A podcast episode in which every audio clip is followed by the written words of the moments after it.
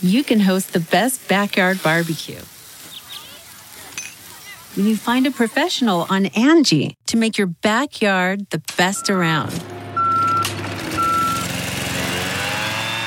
Connect with skilled professionals to get all your home projects done well. Inside to outside, repairs to renovations. Get started on the Angie app or visit Angie.com today. You can do this when you Angie that. Okay, it's time to commit. 2024 is the year for prioritizing yourself.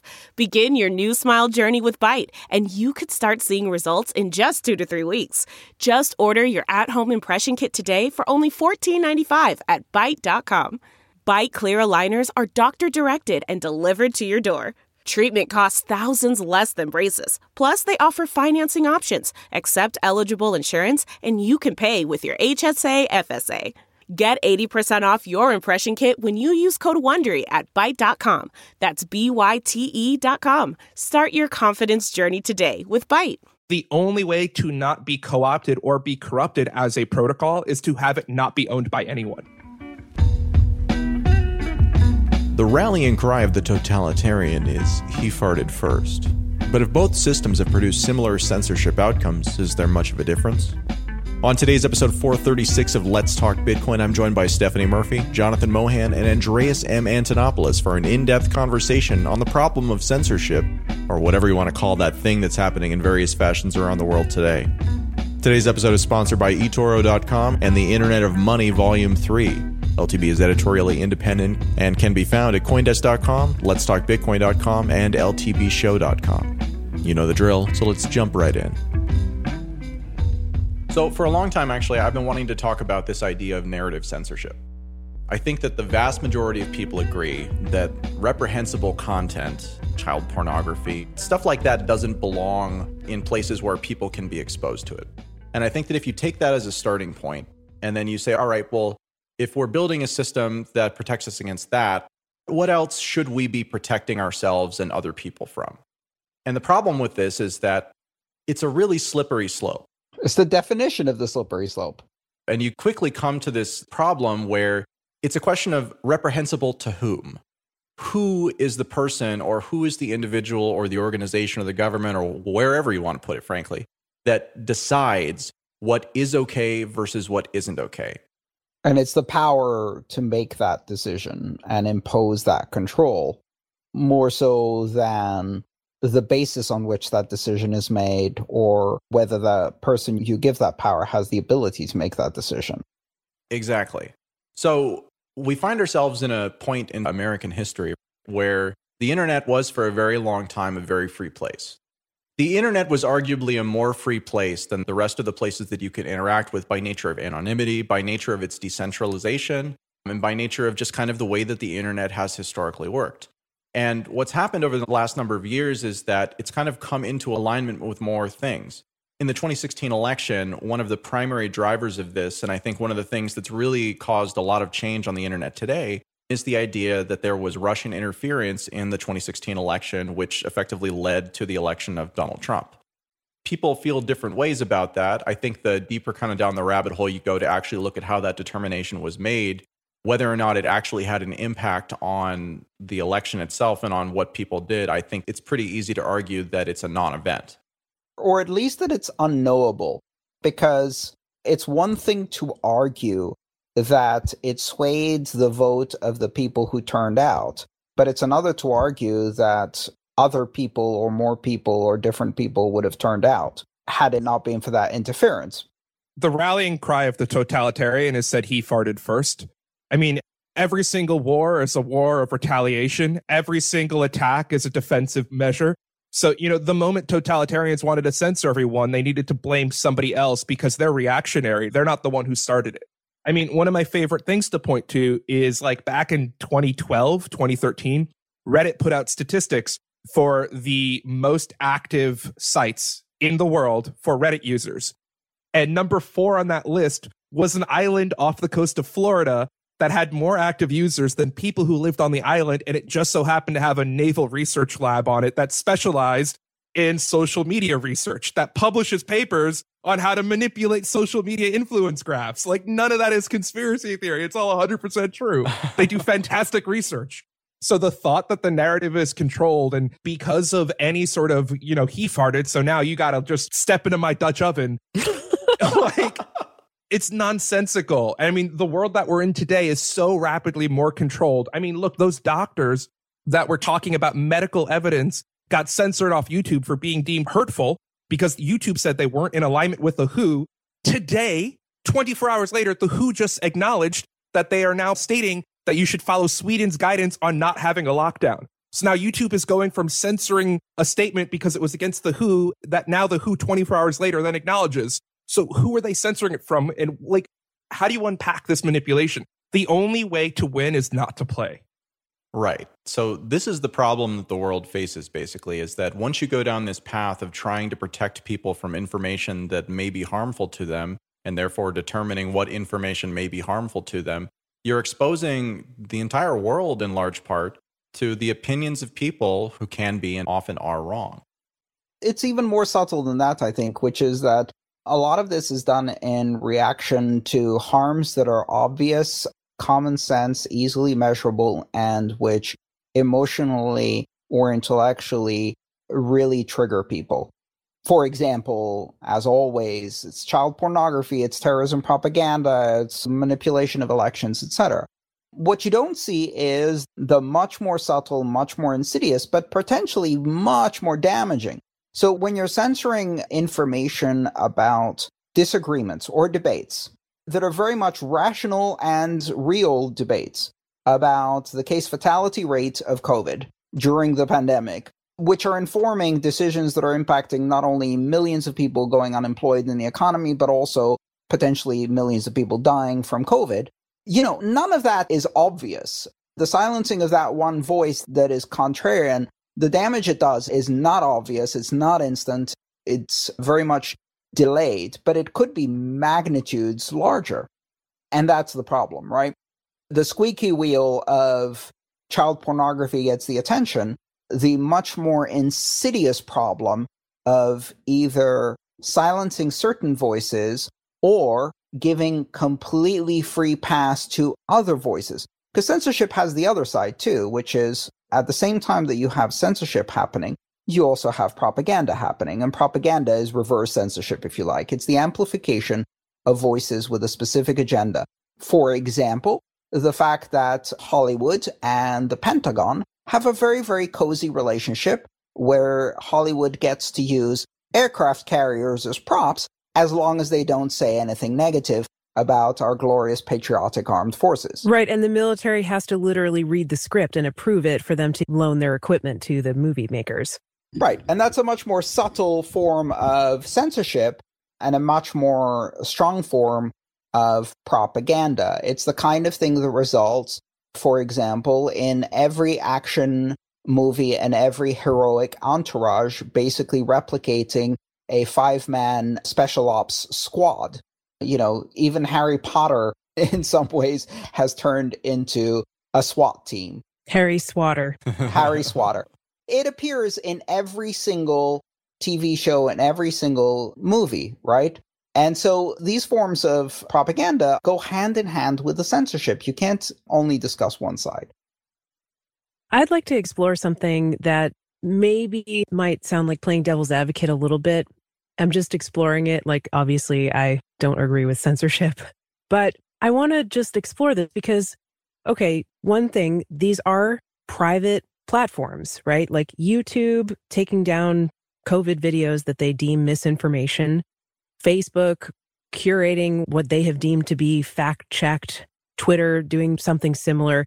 You know, you could say that these are all like private companies who are within their rights to have community policies and guidelines that are like standards for what they want their platform to be.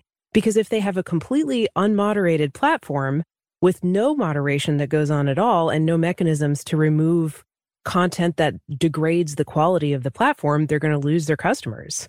That would almost sound like a platform. You have to choose if you're a publisher or a platform. Right.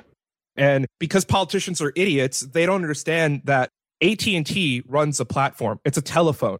They don't listen to your phone calls, use text recognition, and then turn off your conference call the moment you said the word COVID 19, like they do on YouTube.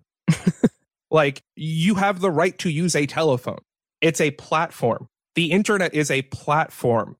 The moment they start editorially censoring, they're a publisher. And what we have now is publishers that are pretending that they're platforms to criminally indemnify themselves from the liabilities of being a publisher using the language that is a lie because people don't feel like unpacking it or are paid to look the other way. Right, it's the common carrier doctrine. Does AT&T listen to your conference calls and then throw ads against your phone calls in real time? And then because your conference call had a term that they didn't like, they can't throw ads against your phone calls, so now they need to editorially turn off your call? No, because they're a platform, they're not a publisher. They would probably love to have that technology, though, that would send you ads in real time. No, they couldn't, though. Because what criminally indemnifies them from anything occurring on the phones is the fact that they are a carrier. They aren't a publisher. And because their technology is 100 years old, these 70 year olds in Congress that refuse to die or leave office are able to understand it.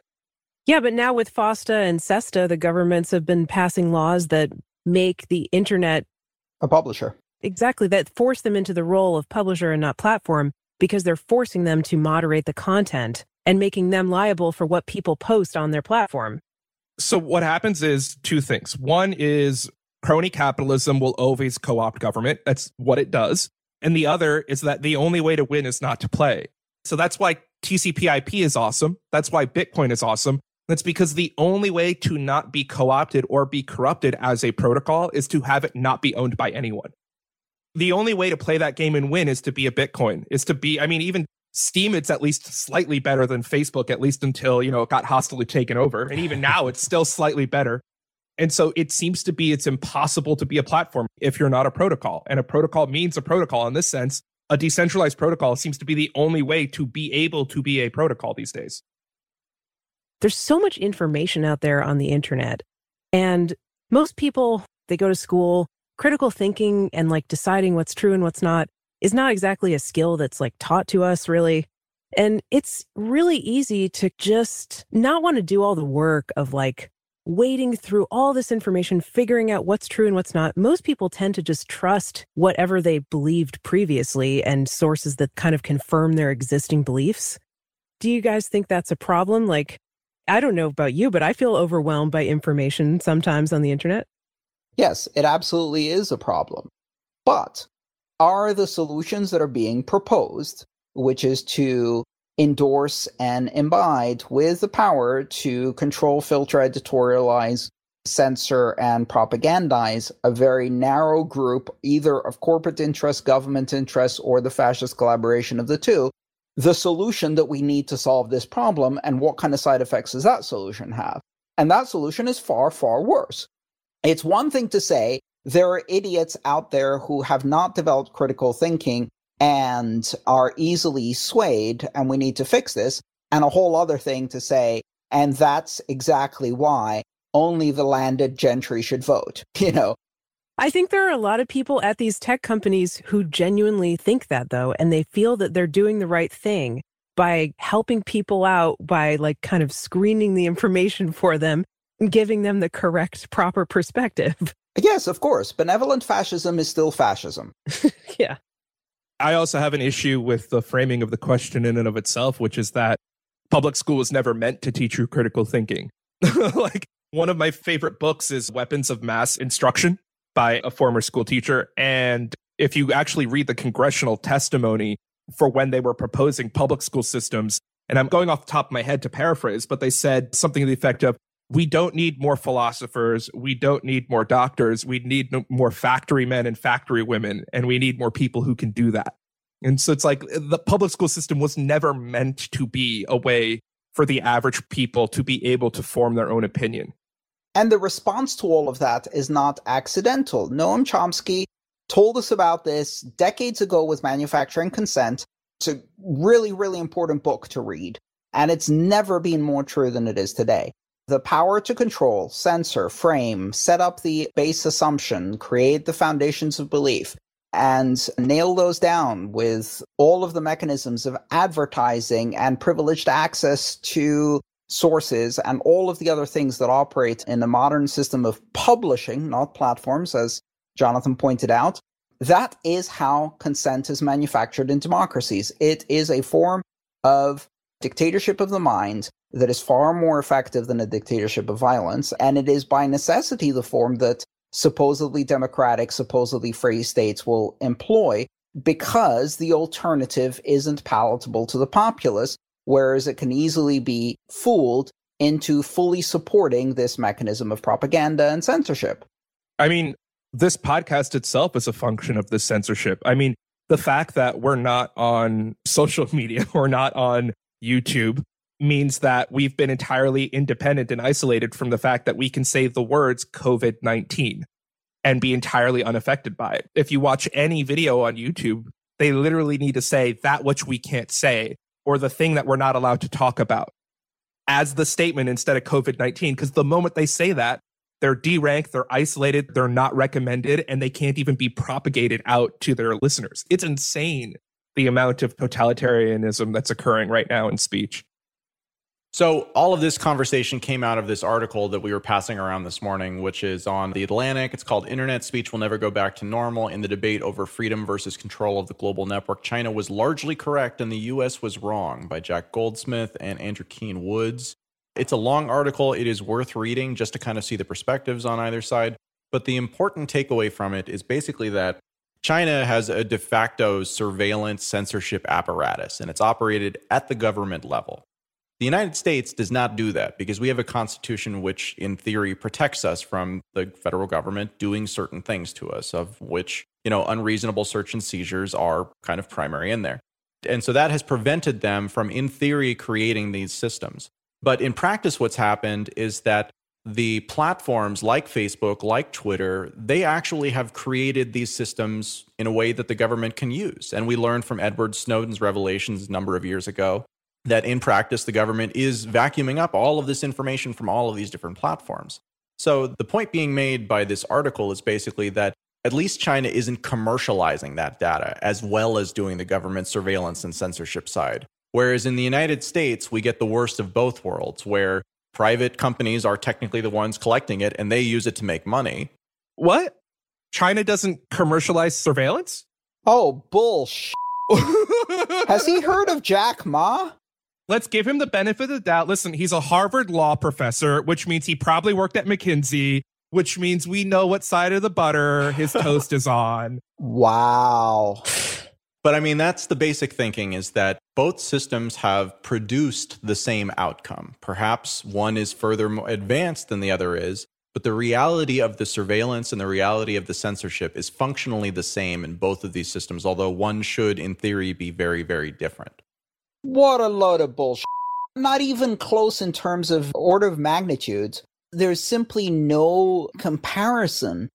On the one hand, we're talking about a system of totalitarian surveillance that not only has the entire population in a virtual prison camp right now in China in many ways, but also one that successfully managed to suppress the information about the virus that was critical in stopping the pandemic around the world has resulted in the deaths of anywhere between 40 and 150,000 people and then pretended it was only 4,000, which is put to lie quite easily just by the sulfur dioxide emissions of their crematoria running 24 hours a day in places like Wuhan.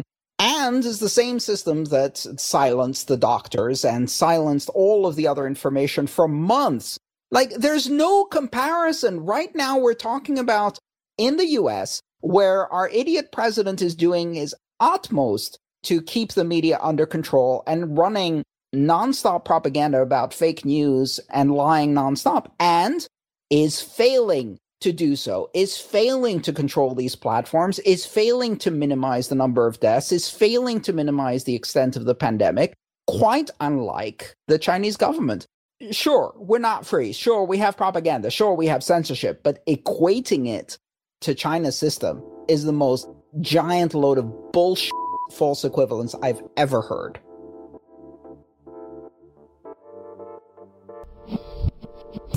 Let's Talk Bitcoin would like to thank our sponsor, eToro.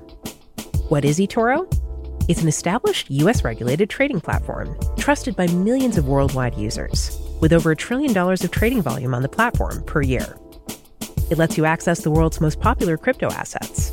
And if you're not ready to start trading yet, you can even try it out in their virtual trading mode with $100,000 in test funds available as soon as you open your account. It's easy to get started in minutes with automatic account verification and 24 hour weekday support and a fast ticket response time. eToro gives you powerful trading tools made easy. Get started today by creating your account at eToro.com. That's E T O R O.com. Please be aware that cryptocurrencies are highly volatile and trading them carries risks. What if money could be created without an authority? Are corporate coins the first step towards techno neo feudalism? Is the real darknet run by state intelligence agencies? Bitcoin and open blockchains educator Andreas M. Antonopoulos answers these questions and more in his latest book, The Internet of Money, Volume 3 now available on Amazon. Following the worldwide success of Volumes 1 and 2, this third installment contains 12 of Andreas's most inspiring and thought provoking talks. Available in paperback and on Kindle Unlimited. Order The Internet of Money Volume 3 on Amazon today. So, Bitcoin is something that is permissionless, is neutral, and that allows anyone to put anything into the blockchain effectively if you can afford the cost of putting it there. In the early days, we saw, you know, Luke Dash Jr. putting essentially biblical verses into the blockchain and codifying it there in a way that some people really disagreed with, but nobody could stop him. Later on, we would see people build technologies on top of Bitcoin, effectively embedding data into it that allowed people to create new types of tokens that used Bitcoin in a way that many of the Bitcoin developers at the time fundamentally disagreed with. And yet they couldn't particularly stop it. They could make it harder by changing the rules in the network, but that was a network wide change, not a decision to, to censor, you know, that one guy's token over there that he created and they didn't like.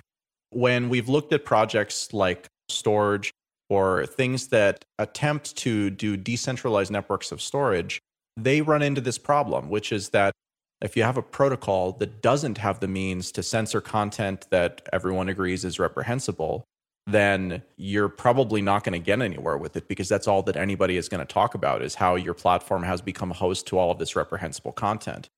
But on the other side of it, if you do put in the sort of means to do these censorship type of actions, then you're creating the preconditions for the censorship functions to be used in ways that are wholly inappropriate and inconsistent with the vision of the platform as a whole.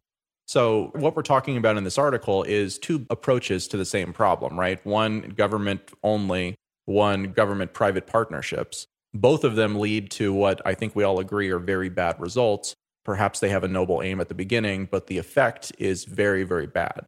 Well, there are two fundamental differences in that, which is that a platform puts data out, but search is editorialism. So, like, every single person has a phone number you're not publishing a criminal activity just by the sake of having a phone number.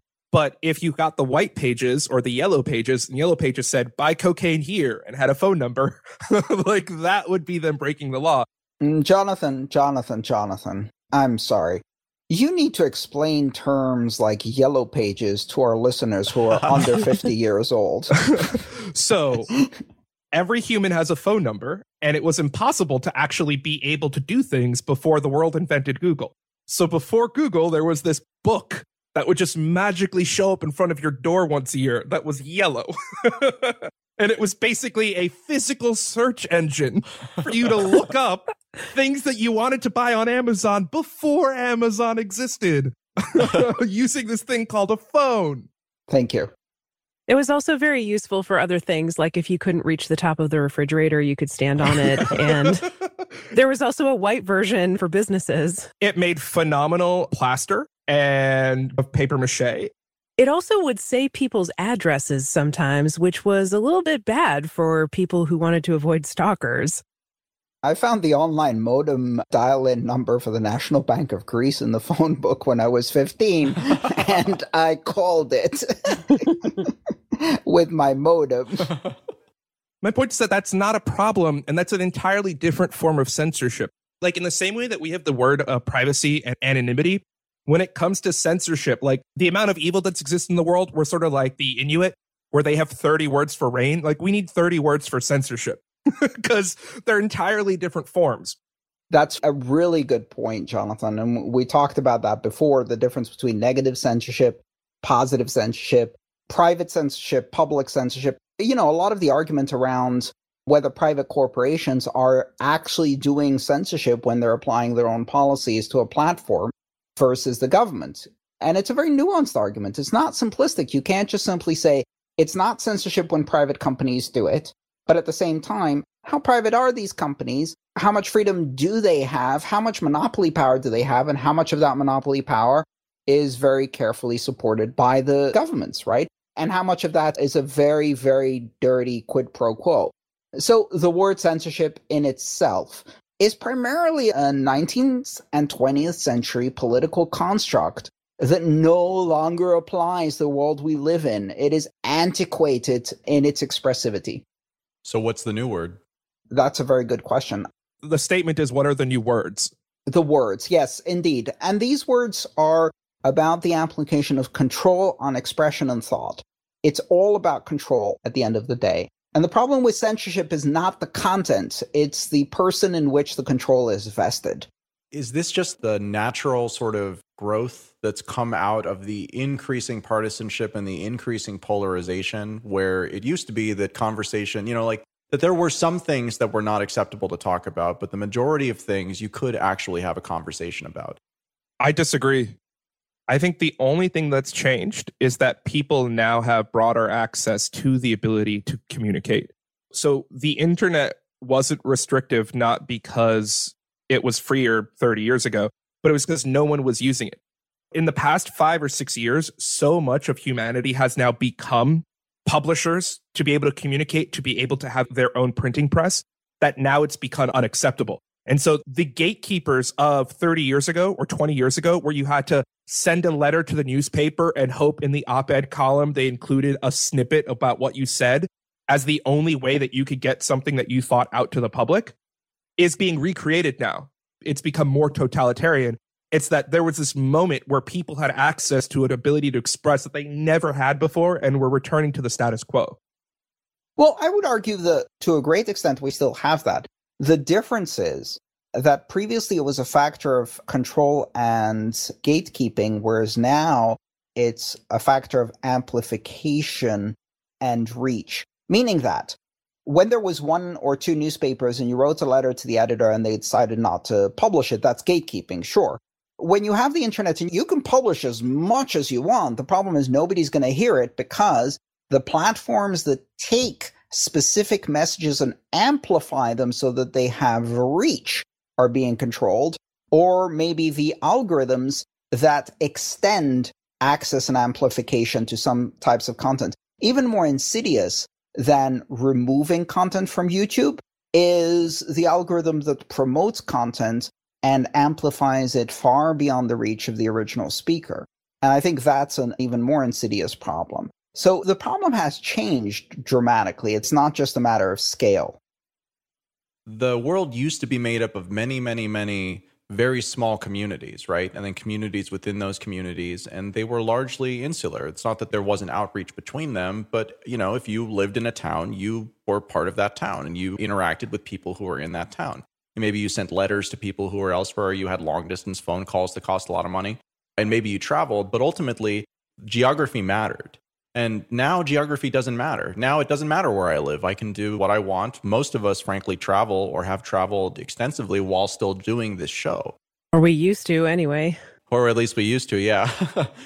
and so the ability of us to be in our own little bubbles that was geography bound has changed. And now the bubbles are more built around ideology or what do I believe because geography doesn't matter anymore. So, I mean, in an environment like that, it seems like it becomes not only more important, but more possible to control what's being said, since anything that's said anywhere can go to anyone, regardless of geography. So, the ability for a local newspaper to monopolize the conversation in that local area, well, that's gone entirely. And we've seen that in the demise of many of these types of business models in general. You know, it's still happening, but we're clearly at the end of that trend. So, is this the move from sort of the decentralized geography to the more centralized venue of the internet and sort of the necessary attempts to control the conversation at this large scale.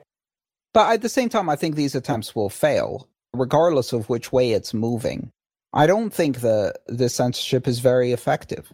If it was, then niche ideas wouldn't propagate so easily, but niche ideas are propagating much, much faster. I mean, look at the whole 5G coronavirus thing. The idea that 5G radiation is to blame. That's a niche idea. And presumably, if censorship and control of the narrative was effective, that idea would not be able to propagate. But instead, it does propagate and it propagates rather effectively. Yeah, I've seen a lot of people reposting videos that they claim have been like sort of taken down from various platforms. But, you know, they pop up quite often actually for videos that are supposedly being censored. And they get the Streisand effect, right? More people watch those two ER doctors after they were censored than before. Reach is much more important than access. My only critique there is that there's a massive survivor bias to that. So I'm not saying I agree with the 5G statement, but I will say that you're saying, look, see, we can see that, ergo, it's not a problem. And it's like, well, maybe it would have had 40 or 50 times more the reach had they not been actively censoring it. Yes, quite possible. And so it's hard to understand, you know, survivor bias in that regard. But I would say that there was that Harvard researcher who spoke before Congress and published multiple times the influence that Google's PageRank has on the congressional level for candidates to be able to win their primary and then be able to win in the general. And he said that it was the single greatest influencing factor of any other factor that he could measure to the point where it needed to be regulated. But again, I think that to a great degree is an artifact of a generational divide in the ability to apply not just critical thinking, but more importantly, social media management skills that is completely absent in the older generation. And because the older generation is the one that votes, that effect is amplified. I think that the younger generation that has much better skills at managing information without the assistance of authoritative brands is behaving very, very differently than the older generation that needs an authoritative brand to decide if something is fake news or real news or serious journalism or yellow journalism. I'll say this, which is that last month or whatever, a couple of weeks before the lockdown came into play, I was treated as being an overreactionary, insane person in the same light as a person saying 5G caused this for saying, hey, if you don't want to get this, you should wear a face covering. You should wear a mask. Yes. Masks work. And because of the narrative control and the outright lies of politicians, the normie couldn't even determine the difference between the statement, hey, the CDC's own protection policy says you should wear a mask and goggles from, oh, 5G caused coronavirus. And so the thing about normies is that they have an IQ of 100, right? like the average person just lives their average life. And so when you manipulate the wisdom of the crowds, you're manipulating the wisdom of society. Well, I'd like to add one more dimension to this which is so far we've talked about two different aspects of censorship and two different actors of censorship. We've talked about censorship by private forces for profit and by government for state control and the coalition of the two. We've also talked about censorship in terms of controlling access to the publishing of information versus controlling what is amplified and how much reach it has. The third one we haven't really talked about is the implementation of severe consequences for speech, which is another huge differentiator between what's happening in China and what's happening in the US. Largely speaking, the censorship we have here is much more subtle. We've talked about manufacturing consent and amplifying reach, et cetera, et cetera. The one thing you don't see is people being disappeared and thrown in jail for saying back in January that this was a human to human transmission of a respiratory virus that came out of a wet market or whatever. Those people got disappeared. They got disappeared in China. They also got disappeared in Hong Kong. And there are very, very, very harsh penalties for speaking that are applied after the fact. That is much harder to do in the United States and much more rare, with the few exceptions being so obvious that they're very broadly discussed. Julian Assange, Chelsea Manning, and Reality Winner being perfect examples of people who have been punished. Usually that only applies when you're speaking directly about national security related stuff where the state has been involved in war crimes and is trying to cover them up. Other than that, for the most part, we don't see consequences after the fact for speech. And that's a very, very important third dimension of censorship the chilling effect. We don't see government censorship for speech, but you will lose your job, you will be demonetized, you will have your income affected. And that sometimes, because it's extra legal, has an even greater conformity factor to it. Again, it's the difference between state punishment versus private company consequences that we see in the US. And ostracism, yeah. Yes, we have cancel culture, we have ostracism, we have public disapproval, and all of those things. And in some cases, we have action by private companies to suppress speech after the fact. Again, it's different. I would like to ask if any of our listeners know of any good sources that we can use to expand our vocabulary of discussing censorship and control along all of these various axes that we've discussed today, so we can have a more nuanced understanding of what exactly we're referring to when we say censorship, or which words we should be using instead for all of these subtle variants that are just as insidious, just as damaging to public discourse, but do not easily fall under the very traditional, heavy handed, Orwellian type of mind control that we've seen documented so well in the 20th century. A couple thousand years ago, I think it was Plato made like six different words for love. We need another brilliant Greek out there to come up with six different words for censorship. Oh, yeah, I'm sure. It's actually a lot easier to do in Greek or German, where you can have the kind of onomatopoeia, which is the creation of names for things by compounding words. No, that's not onomatopoeia. Sorry onomatopoeia is a word for a sound. Oh, you're so right. But I don't know what you call the smushing words together, stringing them together. I f***ed up my Greek. there we go. But you were absolutely right. Yeah, that was a brain fart. If you light your brain farts on fire, is that flaring? All right, and that's a wrap. Thank you very much for listening. You can find new episodes every Sunday on Coindesk.com, Let's Talk Bitcoin.com, and of course the show's dedicated feed at LTBShow.com. Today's episode featured Andreas Antonopoulos, Stephanie Murphy, Jonathan Mohan, and Adam B. Levine, with editing by Jonas and music by Jared Rubens and Gertie Beats. Have any questions or comments? Send us an email at adam at ltbshow.com. We'll see you next week.